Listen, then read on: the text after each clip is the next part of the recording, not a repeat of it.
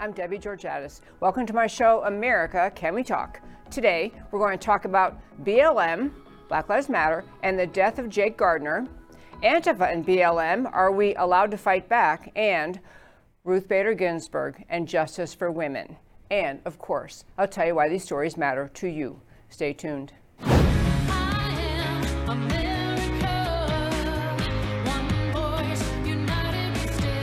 Debbie Georgatos, host of America Can We Talk, is an author, attorney, and political analyst whose mission is to inspire the American political conversation about preserving liberty in the best country on earth. Logan, and welcome to America Can We Talk and to today's First Five. I'm Debbie Georgatos. Probably thought I was going to start the First Five today, the show today, talking about Ruth Bader Ginsburg. I actually have so much to say about that instance about her passing and her place in American history. I'm putting that off until a little bit later. I want to tell you in this first five today a story about a man, an American citizen named Jake Gardner, a man who served in the military who happened to support President Trump. He lived in Omaha, Nebraska, and he owned a bar. As the Black Lives Matter violence and Antifa violence continued to escalate around this country, there was an incident in front of his bar in Omaha, and it involved protesters, Black Lives Matter and Antifa protesters, uh, engaging in violence, smashing windows. It was one of the, you know, not a protest in any meaningful way. Uh, the way it's supposed to be protests in America under the First Amendment, but just mob violence ongoing. This man who owned the bar, Jake Gardner, his dad, so this man was, I think he was in his 30s or so. His dad was standing outside uh, as these as this mob was roving through these property destroyers, arsonists, mobsters, uh, going through the neighborhood. And the dad was trying to say, "Get out of here! Get away from this bar!" Basically, trying to protect his son's property. Some of the protesters uh, pushed him around a little bit, pushed the, the dad, who's obviously more senior than the adult son, is in his 30s, pushing him around the son came out who was a uh, again jake gardner who was a military veteran. He had a gun and he said basically get lost. Stop. Who pushed my dad? Get out of here. Tries to push them away. And as the, the scene becomes more violent he fired two shots in the air not to hit anybody just warning shots get away. And in response to that one of the Black Lives Matter protesters leaped on Jake Gardner and had him, was on the ground on his back and was beating him. And Jake Gardner managed to get a hold of the gun, his own gun, and used that gun and shot and killed the person who was beating him. That incident largely captured on camera, largely captured on camera. And so the district attorney uh, in Omaha looked into the case and just said, you know, it was self-defense. This guy's being beaten by uh, one of these uh, mobsters. I, I, don't. I want to stop calling these people protesters. They're mobsters. They're they're criminals. They are they are they're engaging in violent attacks on innocent Americans and on property. So anyway, this guy ends up shooting the person who was beating him, very similar to the Trayvon Martin case. And the prosecutor looked into it and concluded that self-defense was, it was obviously a killing in self-defense wasn't going to bring charges. However, because of the relentlessness of the Black Lives Matter Antifa radical left in this country and pressure on the prosecutor, he said, okay, well, I looked into it. Here's what I think, but, you know, I'll agree. The case can be reviewed by an independent prosecutor somebody else look into it. And, and so, and the independent prosecutor happened to be black. And so he looks into the same case, same set of facts, and concludes that charges should be brought against Jake Gardner, that he should be charged with um, it was assault and a, series of uh, serious felony charges against this bar owner in Omaha. Well, between the time the incident happened, which was the end of May, and uh, just this past weekend, he, Jake Gardner, because of threats and violence and fear for his own safety, left Omaha, went up to the Northeast, I think it was either Oregon or Washington State, basically trying to stay away, basically just not wanting to be around where he's afraid of violence and people coming after him. So he gets away, goes up to the Northeast to get away from this incident and all of the uh, mobster violence ongoing and criticism of him. And then this new uh, investigator, new prosecutor looks into the case, takes it to a grand jury, gets an indictment. So he had agreed to come back to Omaha and face charges for this incident. Instead, what he chose to do, Jake Gardner took his own life this past weekend. it appears actually no, no other, it wasn't foul play, just took his own life. And I want to tell that story in today's first five to plant the seed for something I want you to consider as we're moving forward, not just today, but in this whole fall election cycle. We are watching, for example, in Portland, we're now over 100 days straight of violent mob rule in that city. Over 100 days straight, we're looking at destruction of property, burning of flag. Not just, um, we're not talking about, you know, a rowdy but lawful protest. You can have a protest in a park or some other place where you get permission to have a protest, and you can have a protest for a long time. You can camp out for the summer and have protests, or for the winter. You can have long protests that are loud. You can be loud and chanting and, and issuing demands. These all fall under the protection of the First Amendment.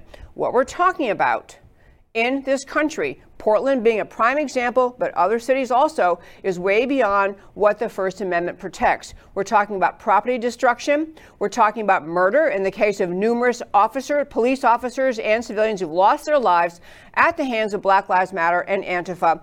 And we're talking again about two organizations that are both backed by very radical anti American Marxist ideas. Antifa and Black Lives Matter are not peaceful, pro America. We, just, we, we love America. We want to stand with the goodness of America. We just want to make some policy changes. These are people fundamentally opposed to the very idea of freedom in America, fundamentally opposed to the very structure, the construct of America. These groups have been engaged in violent protests, murders, property destruction, breaking windows on businesses, stealing property, burning cars and this is not because of the horrific incident involving George Floyd in Minneapolis. This is not what this is about. This is long gone out of their memory. It was never really the reason they got started. They got started because there has been a Marxist element in this country waiting for the proper time to leap forward and come to the surface and say, now's our time. We're going to push for a Marxist overthrow of this country. That is what is happening. So back to our friend Jake Gardner in Omaha. I don't know him.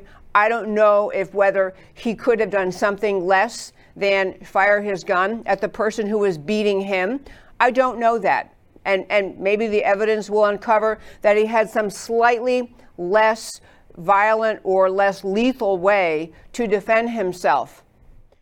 But I do know that this cannot be the kind of standard, the kind of violence we have in our country that we've come to tolerate. And treat as a norm. Oh, sure, you know, Black Lives Matter, Antifa, they come into cities. The entire downtown of cities is destroyed.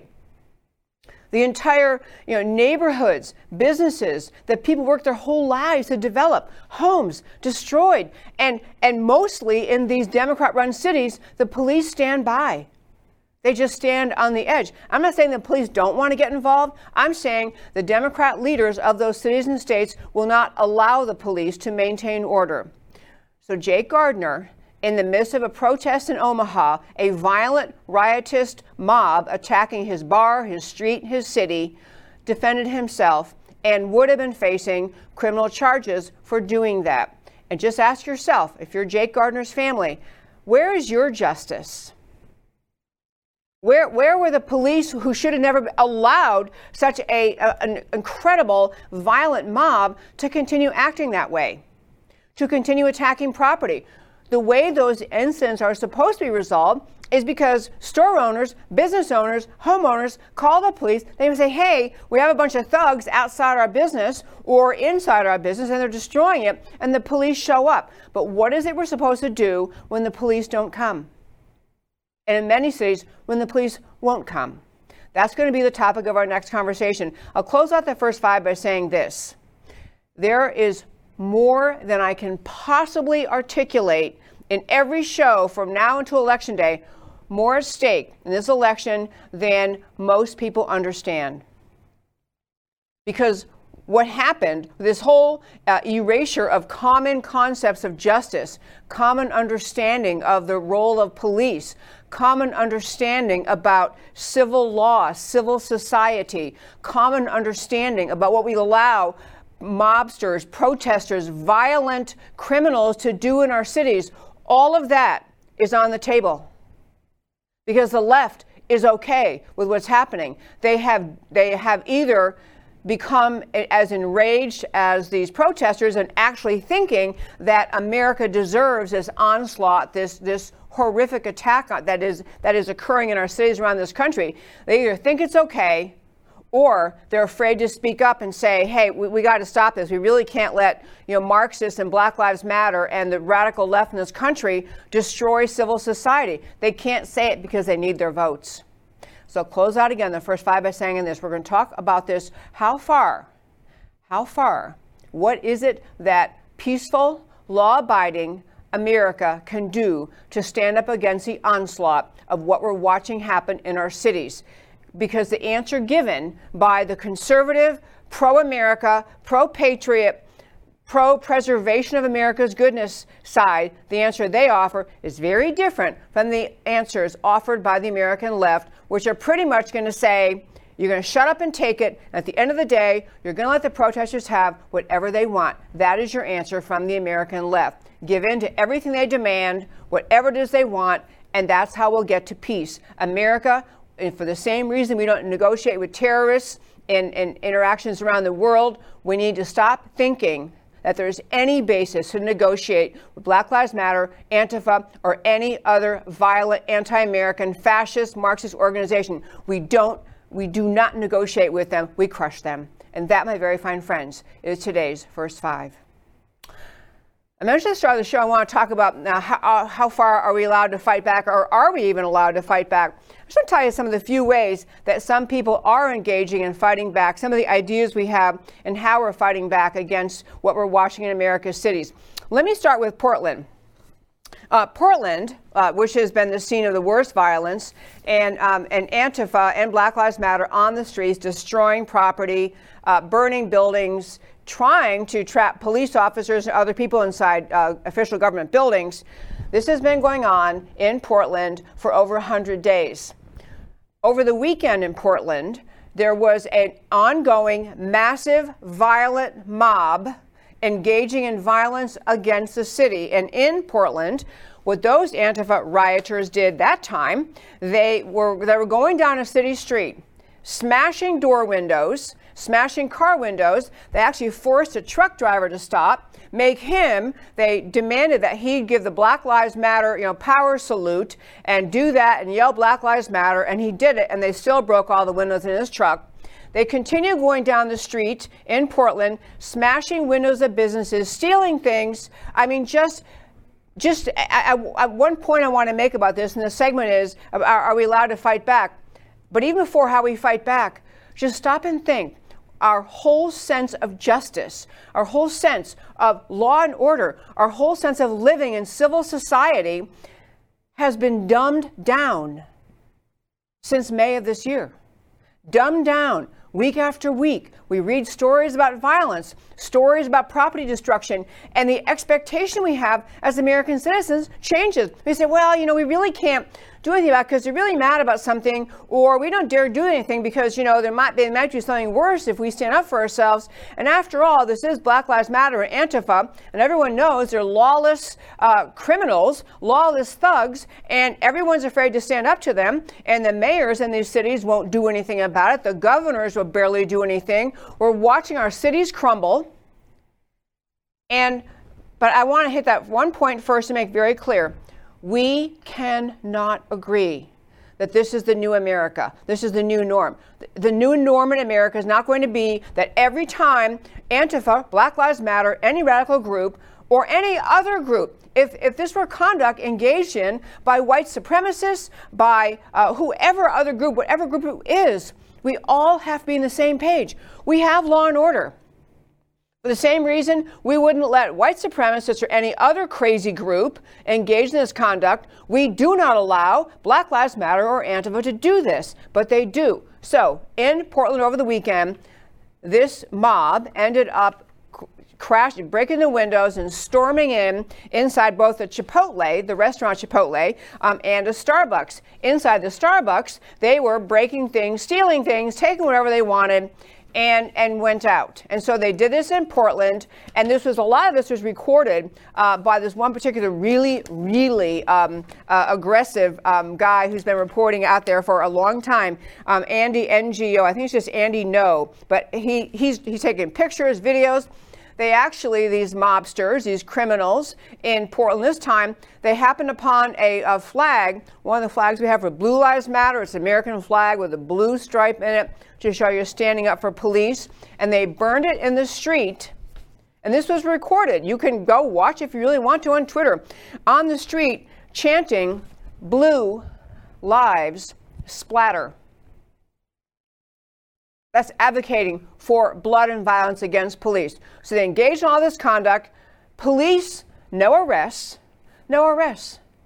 These people tearing down a, a city street or several blocks of, a, of a, a street in America breaking windows, stealing, robbing, declaring they have taken over Starbucks, um, held a street dance in front of the central precinct to point out because there are no cops, no police doing anything. No police doing anything. And the statement put out by the police there was no violence for the crowd, therefore, no force or munitions were used. I guess since the crowd wasn't killing people, it was okay with the police. They end up saying no arrests were made, but the vandalism is under investigation. They have destroyed property, destroyed people's businesses. No arrests. Hey, you know, we're looking into the violent, into the into the uh, vandalism. Who knows? You know, maybe we'll arrest somebody for breaking a window. We have so dumbed down our country that we're not even allowed, my question for this segment, how are we allowed to fight back? Are we? The police can't even fight back. The police are not fighting back. They're just letting it all happen. Letting it all happen as though this is the norm, this is what we put up with in this country. So we have the president, fortunately, deciding, in fact, he put out, the pre- President Trump asked the Department of Justice to identify cities in America that are failing to protect their citizens. You know, people, if you had predicted this a year ago in this country, that you would have the president having to ask the DOJ to look into which city governments, which state governments were not even protecting their own citizens, you think that's loony. That's not going to happen. We have been so dumbed down in our expectations of normal law and order, normal life, that the president actually had to ask the DOJ, you know, well, where is it? Where, where, where can we officially say that we don't have any protection being given to the citizens because you have the, the Democrat mayors in, in city councils and Democrat leaders around this country letting this reign of terror continue. So the DOJ did a little study, looked into it, and identified three cities. Not surprisingly, New York City, Portland, and Seattle. All three identified simply cannot have their, it cannot, are not, I don't know if they can't enforce law and order, but they won't.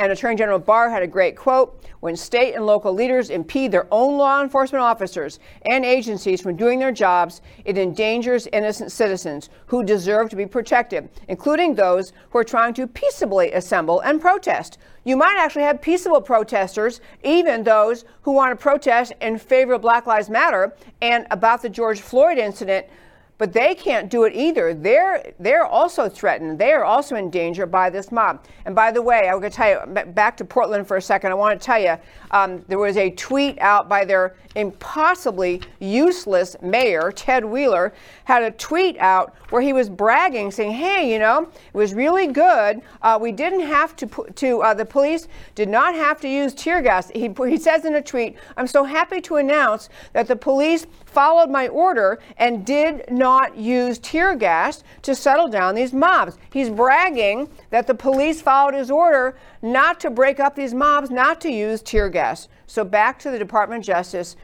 Trump asked them to look into this. Department says, okay, we've investigated. Here's what we have. Attorney General Barr is pointing out, um, you know, you really have to be, um, you have to, as a country, to be a country, you have to protect your citizens. We cannot allow federal tax dollars to be wasted when the safety of the citizenry hangs in the balance. It is my hope that the cities identified by the Department of Justice today will reverse course and become serious. And actually, here is, here is Mayor Ted Wheeler's. I'm confirming today that Portland police abided by my order, banning the use of tear gas for crowd control during a protest. He calls it a protest. It's not a protest, Mayor Wheeler, when they are breaking windows. It's criminal. Arrest them. They are destroying property. You don't have to wait till they kill someone arrest them for the little things, they stop doing them. So anyway, uh, we, uh, you know, this Portland mayor has repeatedly called uh, for, for, the violence to end, but his chicken hearted response when the violence came near, uh, near his house was to say, okay, let me move to a different house. He actually moved. He decided that rather than say, you know what, we're going to have these this mob in front of businesses and homes, including his own, and we're going to call out the police and we're going to, we're going to you know push them away. We're going to tell them you can't be here and arrest them. If it takes arresting a thousand people just do it. It is the only answer and he won't do it. His answer chicken hearted was to move away. Okay I'm, let me get out of their way. They really want to destroy my house let them go ahead people, we have so dumbed down the normal expectations of civilized society, we cannot figure out whether in Portland the mayor ought to have all these people arrested and sit them in jail for a while. Get rid of these policies that let the, the district attorney or the or the courts listen to have someone come in, plead not guilty. You know, wasn't it? They didn't kill anybody, so no bail for you. Bail is racist. You go get out of here. No bail for you. And it goes on and on. I'm telling you, people America's watching what's happening in these cities, and this all this is is helping Trump's reelection. But I want to hit one more point about how we can respond as a people, um, and I actually found this very entertaining. I have a um, a good friend who is a, a, PhD economist and a great writer. He writes uh, really profound, substantive things about the beauty of freedom and capitalism and, and, and, about socialism being so disastrous and how socialism has caused more misery in human history. He's just a brilliant writer. He happened to send me something I wanted to share with you, and this is actually something I had not heard about this at the time, but the Israeli Defense Forces developed something they are calling a stink bomb. Stink bomb the Israeli Defense Forces have developed this thing that is uh, extremely odoriferous. It smells like a combination of sewage, skunk, and uh, decaying bodies. It smells horrible. It's a horrible smell, and the Israeli Defense Forces have used it when the Palestinians are engaged in violent mob, violent mob violence. They have used it, and they just shoot it out of a cannon. It's not like the, the rubber bullet. Someone might say hurt them. It's not. It's not like the other uh, things where someone might say, "Oh man, you know, rubber bullet, I, I got hurt." This is just. It just smells horrible. And the additional thing is, it, it sends them running because it's so horrible. But it sticks to their skin. They smell bad for a long time. It can make people feel nauseous and perhaps end up, um, you know, um, vomiting because it's so horrible smelling but otherwise doesn't hurt them. It is a, and it goes away eventually. It is a great idea, and it turned out in this article that my friend sent me that there actually has been a sale by the Israeli Defense Forces of this stink bomb to some police departments in America. And if you can't defund, because of course the left is complaining, you can't defund Portland, Seattle, and New York just because they don't protect their citizens. You can't defund them. You can't send federal troops in. You can't you can't arrest these people. Basically, the Democrats are saying there's nothing you can do to them. You just have to let them do this and no consequence at all. I'm in favor of the stink bomb. I, I vote for one here. Do something effective and, and something that will have a lasting impact and will cause them to recognize that this is not going to be put up, uh, this, America is not, not going to continue to put up with this. I'm going to close out this segment by asking Matt the Wonderful to play a clip. So, Katie Hopkins uh, is in her tour of America. I've mentioned that to you uh, over the last several She's been here, I think, a week and a half. She's doing a tour of America, all around the country. She managed to get to the site in Minneapolis where George Floyd died. And it's interesting because the city has blocked off the whole area. It's, it's like a, it's like you know, a, a ghost town. Nobody's there but she get, managed to get in. She did. I couldn't grab the whole clip, but I got a portion of it from Matt the Wonderful to play for Katie's observations about what's going on in the area in Minneapolis where George Floyd died. So I'm here at the George Floyd Memorial, the site of uh, where George Floyd died. Um, behind me is the Cup Foods store where everything happened, and these streets are now all blocked off. one of the things that really strikes you when you're here is that the demands aren't clear. In fact, I'd say this and I'd level it to every single protester, Black Lives Matter protesters, to every football star taking a knee or raising a fist. And I'd say to you all, with all your street blockades and your flowers and your barriers and your slogans and your graffiti and your burnt out stores and your nonsense. I guess she, well, she said to them, I'm sorry, I obviously sent Matt the wrong cut up. She said, you know, you've got to say what you, what you want.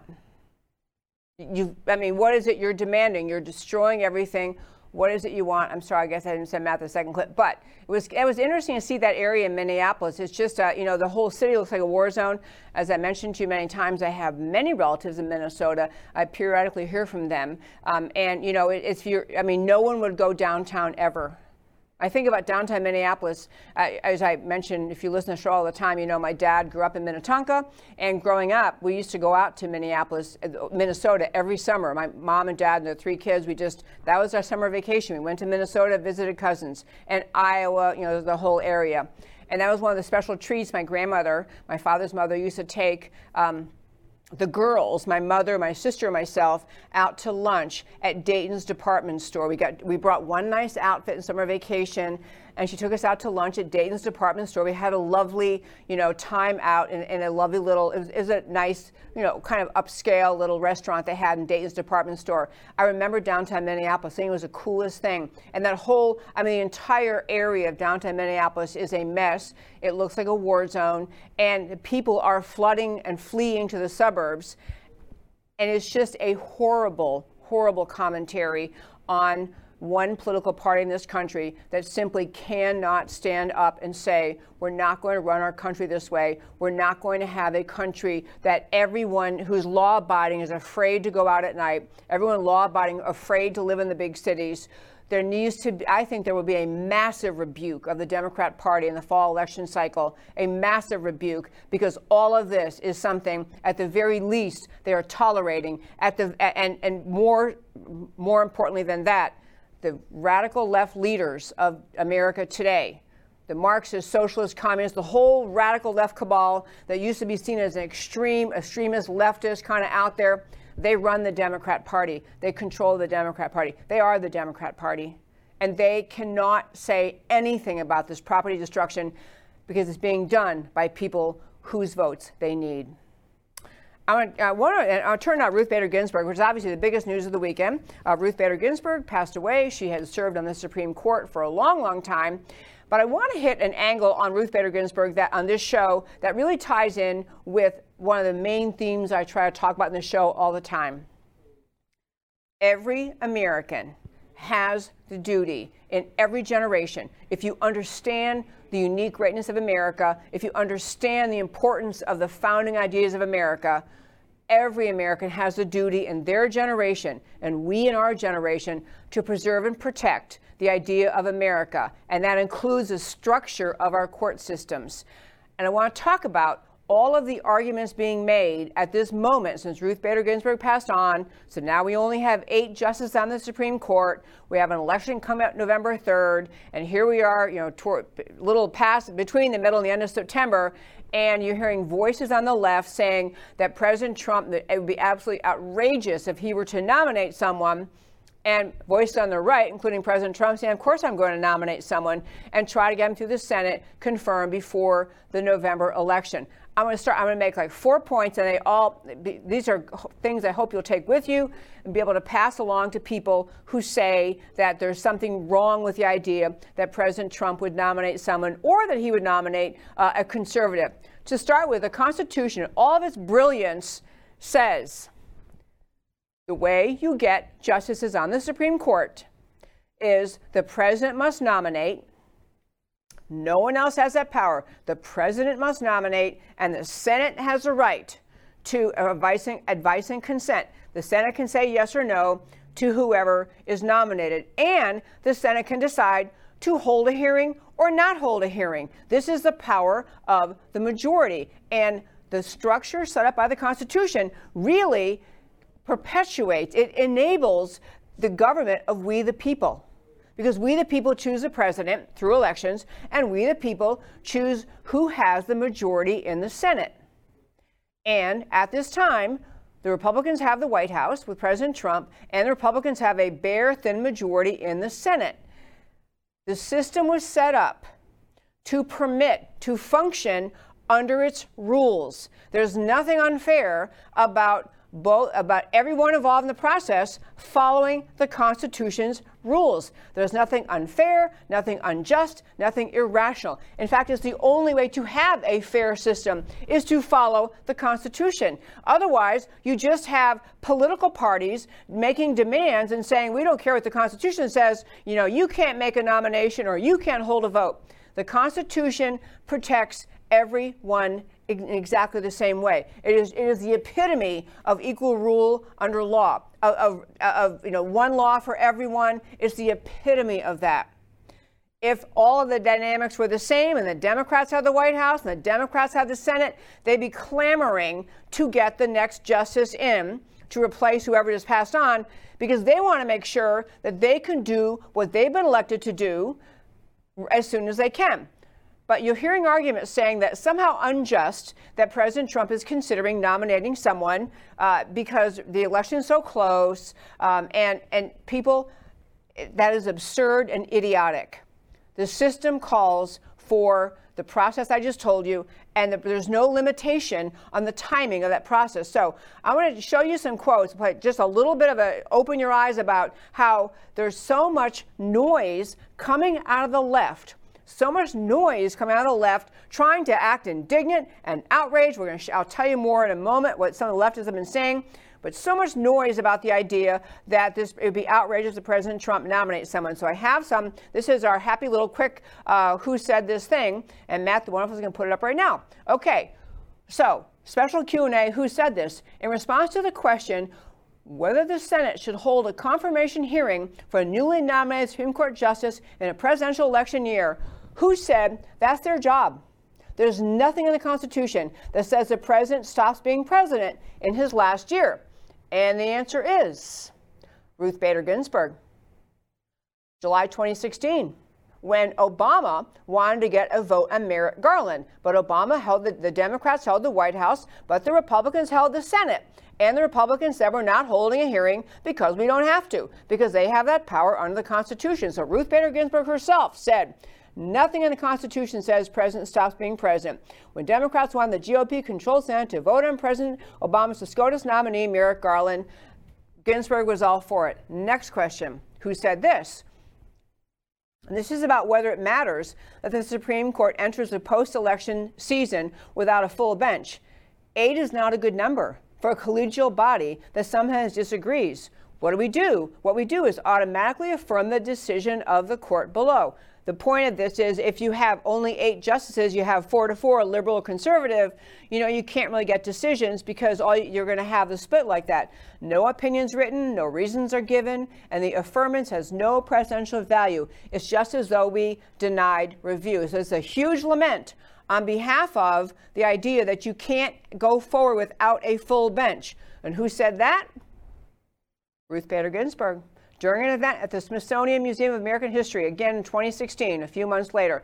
Next, po- next quick quote Who said, I think we hope there will be nine justices on the Supreme Court as quickly as possible? And that answer was Sonia Sotomayor, another Supreme Court Democrat nominated Supreme Court justice, basically saying the same thing. You need to have a full Supreme Court as soon as possible. And the other reason, my very fine friends, we have to have, we should all want to have a full Supreme Court is because once the fall elections happen, do not think we're going to have a clear answer. I, I tell you, if we have honest elections, I feel sure President Trump will win, probably in a landslide. But we're going to have battles over mail in ballots. We're going to have battles over all sorts of legal issues. You're going to have the left clamoring, if President Trump wins, clamoring to somehow call him invalid. And you can't move forward if you don't have a full complement on the Supreme Court capable of issuing a 5 4 ruling. So it is garbage for the left to claim that there's something wrong with the idea of President Trump nominating someone right now. Even Ruth Bader Ginsburg said so. But the other point I want to make, the big point I want to make about uh, Ruth Bader Ginsburg is this. You will hear leftist organizations and, and alleged women's groups claiming that Ruth Bader Ginsburg was a trailblazer. She's practically a saint. She's an icon. She is someone to be revered. We're going to have to watch weeks and weeks of uh, left wing television telling us all the great specials on Ruth Bader Ginsburg and who can possibly be more flowery and over the top in praising her. And I want to make a couple points about her. She was smart and she had integrity, meaning she knew what she believed in. She was a radical leftist and she was genuine. She pursued what she believed in. She was a radical leftist and she was apparently a nice enough person to become close friends with Justice Antonin Scalia, which is another great tribute to her and to him. They could put aside ideological differences. They even went on vacation together with their respective spouses. The four of them went on vacations together. So, yeah, they were friends. But Ruth Bader Ginsburg did not stand up for women. Do not let anyone tell you that Ruth Bader Ginsburg fought for women. Ruth Bader Ginsburg fought for radical leftism. And it's okay to say that. She's allowed to. She's allowed to have any radical views that she wants. But women in America do not have to succumb to the idiocy of the left saying, well, we all must honor Ruth Bader Ginsburg. She stood for women. No, she didn't. No, she didn't. She stood for radical leftism, and she happened to be a woman. There are men as radical leftists as she is, and those people are also standing up for leftism, not women. But I wanted to tell you some things I learned about her, about Ruth Bader Ginsburg, uh, on her passing. I mean, I do. I, I will tell you, I understand she's going to lie in state at the Capitol or at the Supreme Court for. Um, I think Wednesday and Thursday or something. You know, they're going to properly honor her. She she uh, you know served on the court and she did what she was called to do. But I want to tell you a few things you may not know about her. One huge one was when I say she's a radical leftist, I am not exaggerating. She may have been diminutive, she's very tiny, and people thought she was kind of humorous, and she's a very popular speaker at left wing events.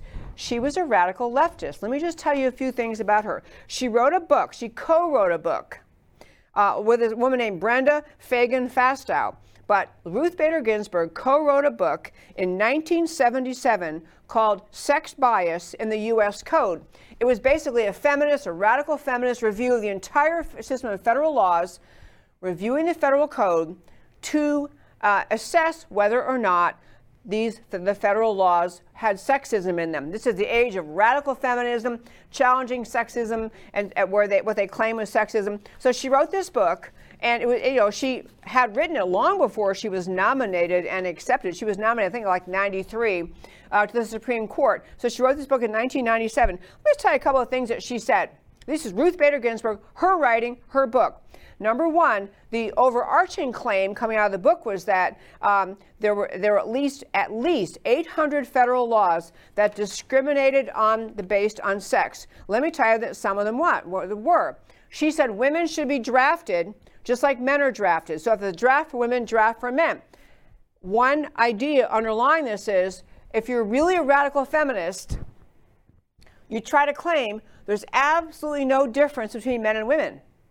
I mean, you can't acknowledge any difference. You can't acknowledge any difference, such as, you know, uh, average uh, strength, av- average ability to uh, athletically to run, to lift, to be strong. To you can't acknowledge that that differences, which clearly exist here in the world of reality, you can't acknowledge those. So she's complaining that the draft should draft women as as it drafts men, and she went on to say that affirmative action affirmative action should be used, applied for women in the armed services. That we had to start, and she also said women had to be assigned to military combat duty.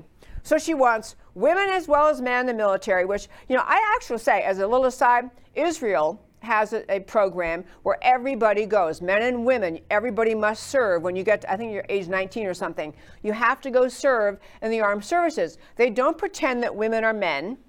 They assess individuals, and the time period is shorter for women. I'm not against women in the military. I have some friends who love women friends who love serving in the military. I think it's great. Ruth Bader Ginsburg could not deal with the reality that men and women are different. So she said we have to have affirmative action in the military till we get men and women, the same numbers, into these positions, involve, uh, battle positions, other positions involving uh, what is needed for men to, uh, uh, for strength to, in order to defend our country. She went on to say, she also said the age of consent, this is Ruth Bader Ginsburg, age of consent for sexual acts must be lowered to 12 years old. She's offended by the idea. There was a phrase in many laws that said essentially, carnal knowledge of any female, not your wife, who hasn't attained the age of 16 years. She was offended. And again, laws like that to protect women because, as we all know, most men are stronger than most women. Most women, women far more than men, are going to be the victims of sexual assault women more than men, far more likely to be victims of rape and, and any other uh, sexual violence. Because it's, it, it just ties with the laws of nature, with the reality of life. And so laws over the years had talked about it was illegal for, it made a crime for men to have carnal knowledge with a woman uh, who was under 16, unless it was her wife, and she found that sexist and offensive. Instead of saying, hey, this is great, we're protecting women from violent men, couldn't get there. Um, she also said prostitution should be legalized.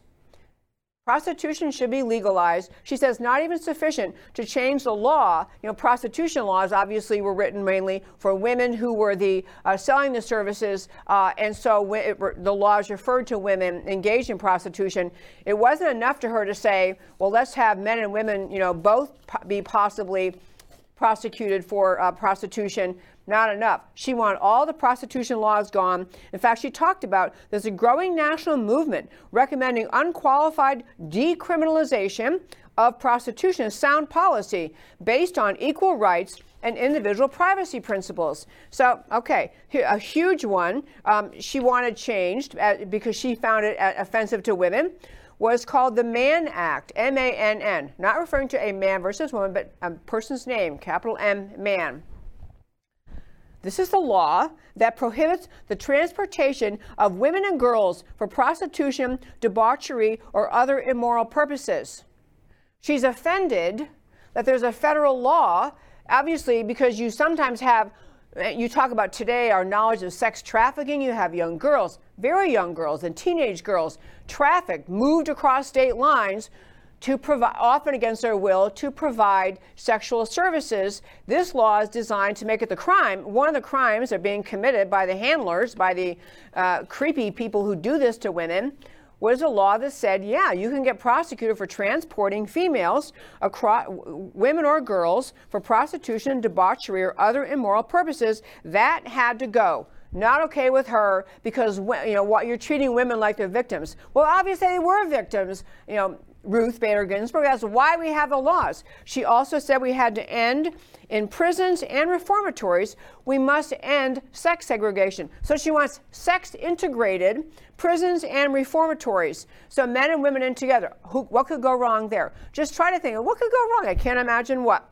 I mean, I could read you the rest of this show, the level of idiocy in her thinking. I understand she was a brilliant woman. She was very smart. She did really well in school. She was a radical leftist with radical feminist ideas, and she sat on the Supreme Court for a long time and issued decisions based on those views. She didn't stand up for women, she stood for radical leftism.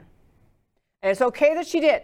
It's, you can be a radical leftist in this country, but women trying to tell other women in this country that we have to stand and salute and canonize Ruth Bader Ginsburg because she stood for women. No, she didn't. She stood for radical leftism. She was a, an accomplished woman. She's intelligent, an accomplished uh, judge, obviously, serving the Supreme Court. She was a radical leftist. And the idea that we're going to have to argue about whether or not this is her seat Another argument the left is using that this is her seat to honor her. We must replace that seat with someone who shares her values. No, no. Back to the Constitution. The Supreme Court openings get filled. They get filled by the process the Constitution set up. And for those of you saying, but what about 2016? What about when Antonin Scalia passed away and President Obama wanted to nominate Merrick Garland? Democrats have the White House, President Obama makes a nomination, Republicans hold the majority in the Senate, and they decline to hold a hearing. This, my friends, is called following the Constitution.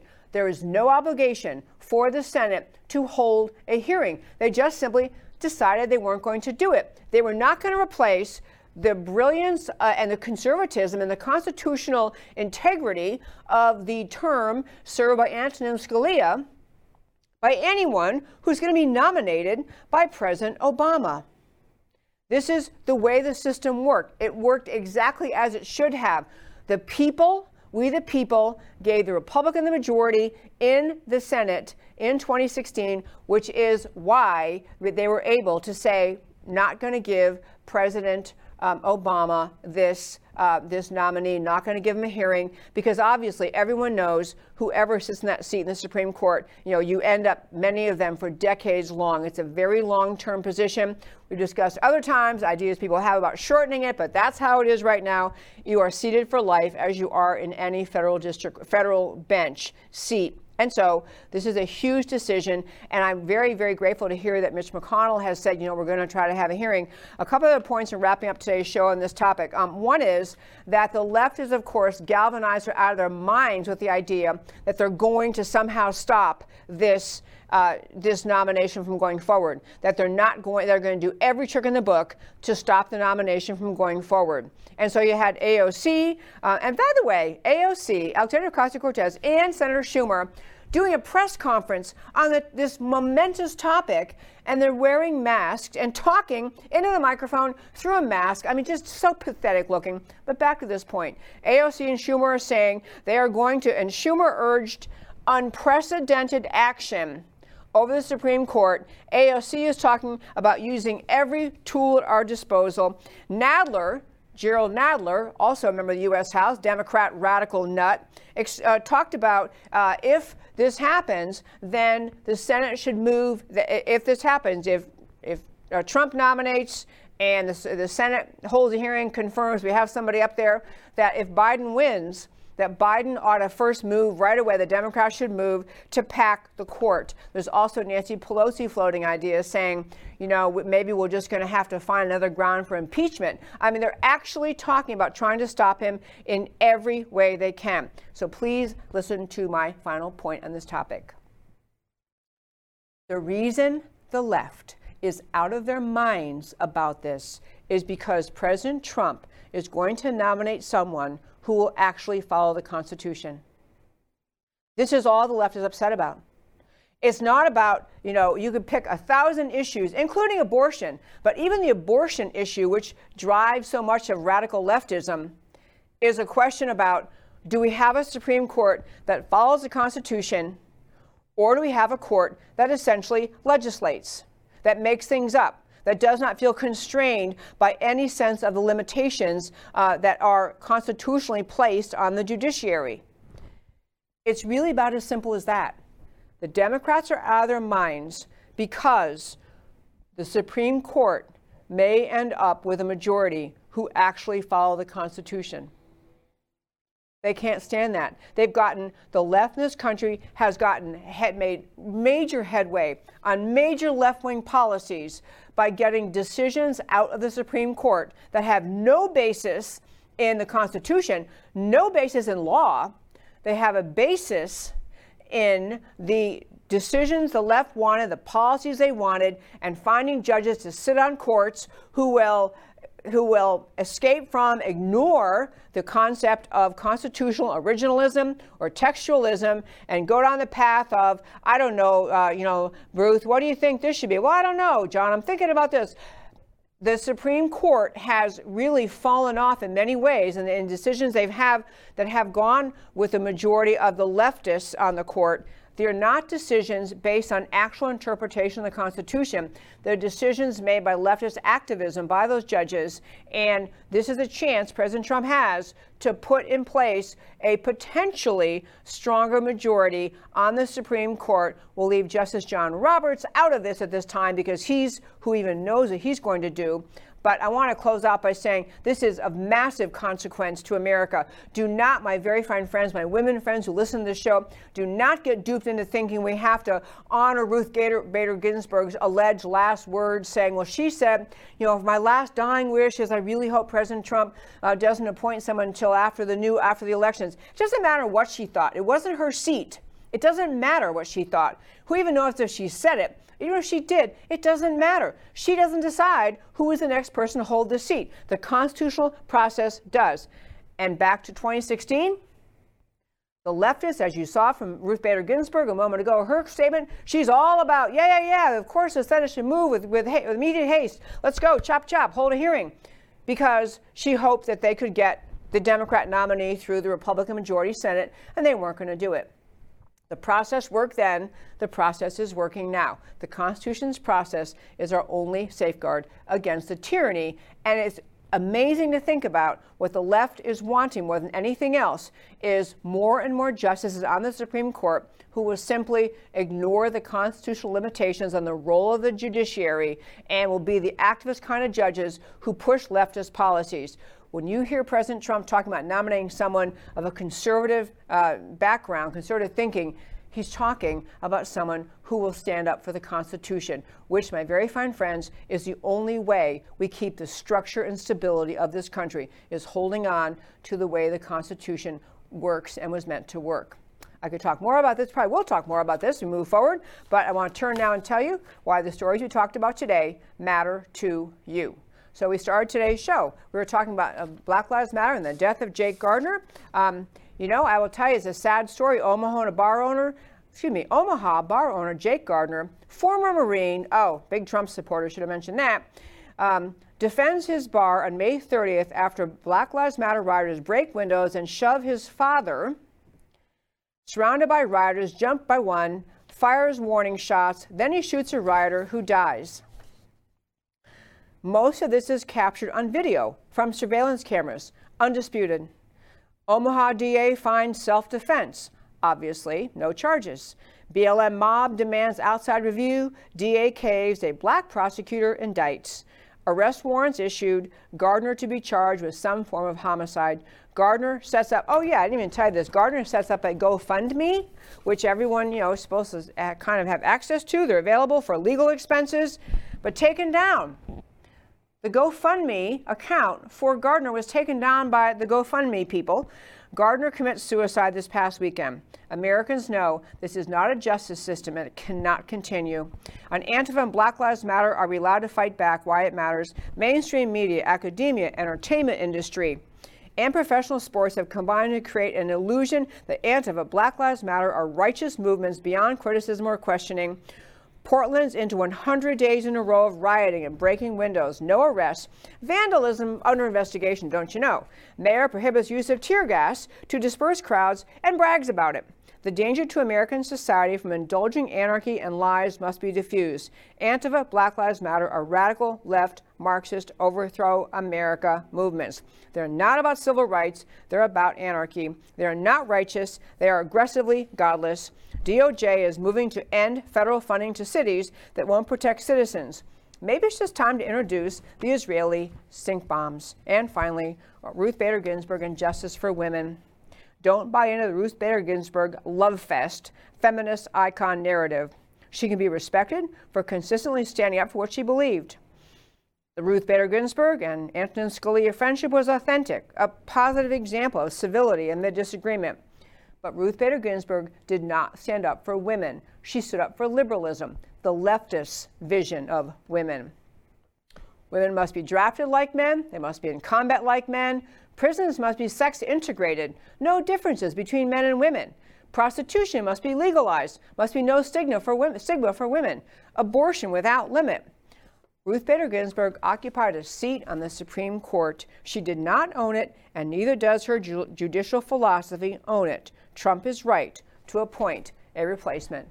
And that, my very fine friends, is America Can We Talk for today. Thank you so much for tuning in every Monday through Thursday, 3 p.m. Central Time, to America Can We Talk, where I always talk truth about America because America matters. And I'll talk to you next time.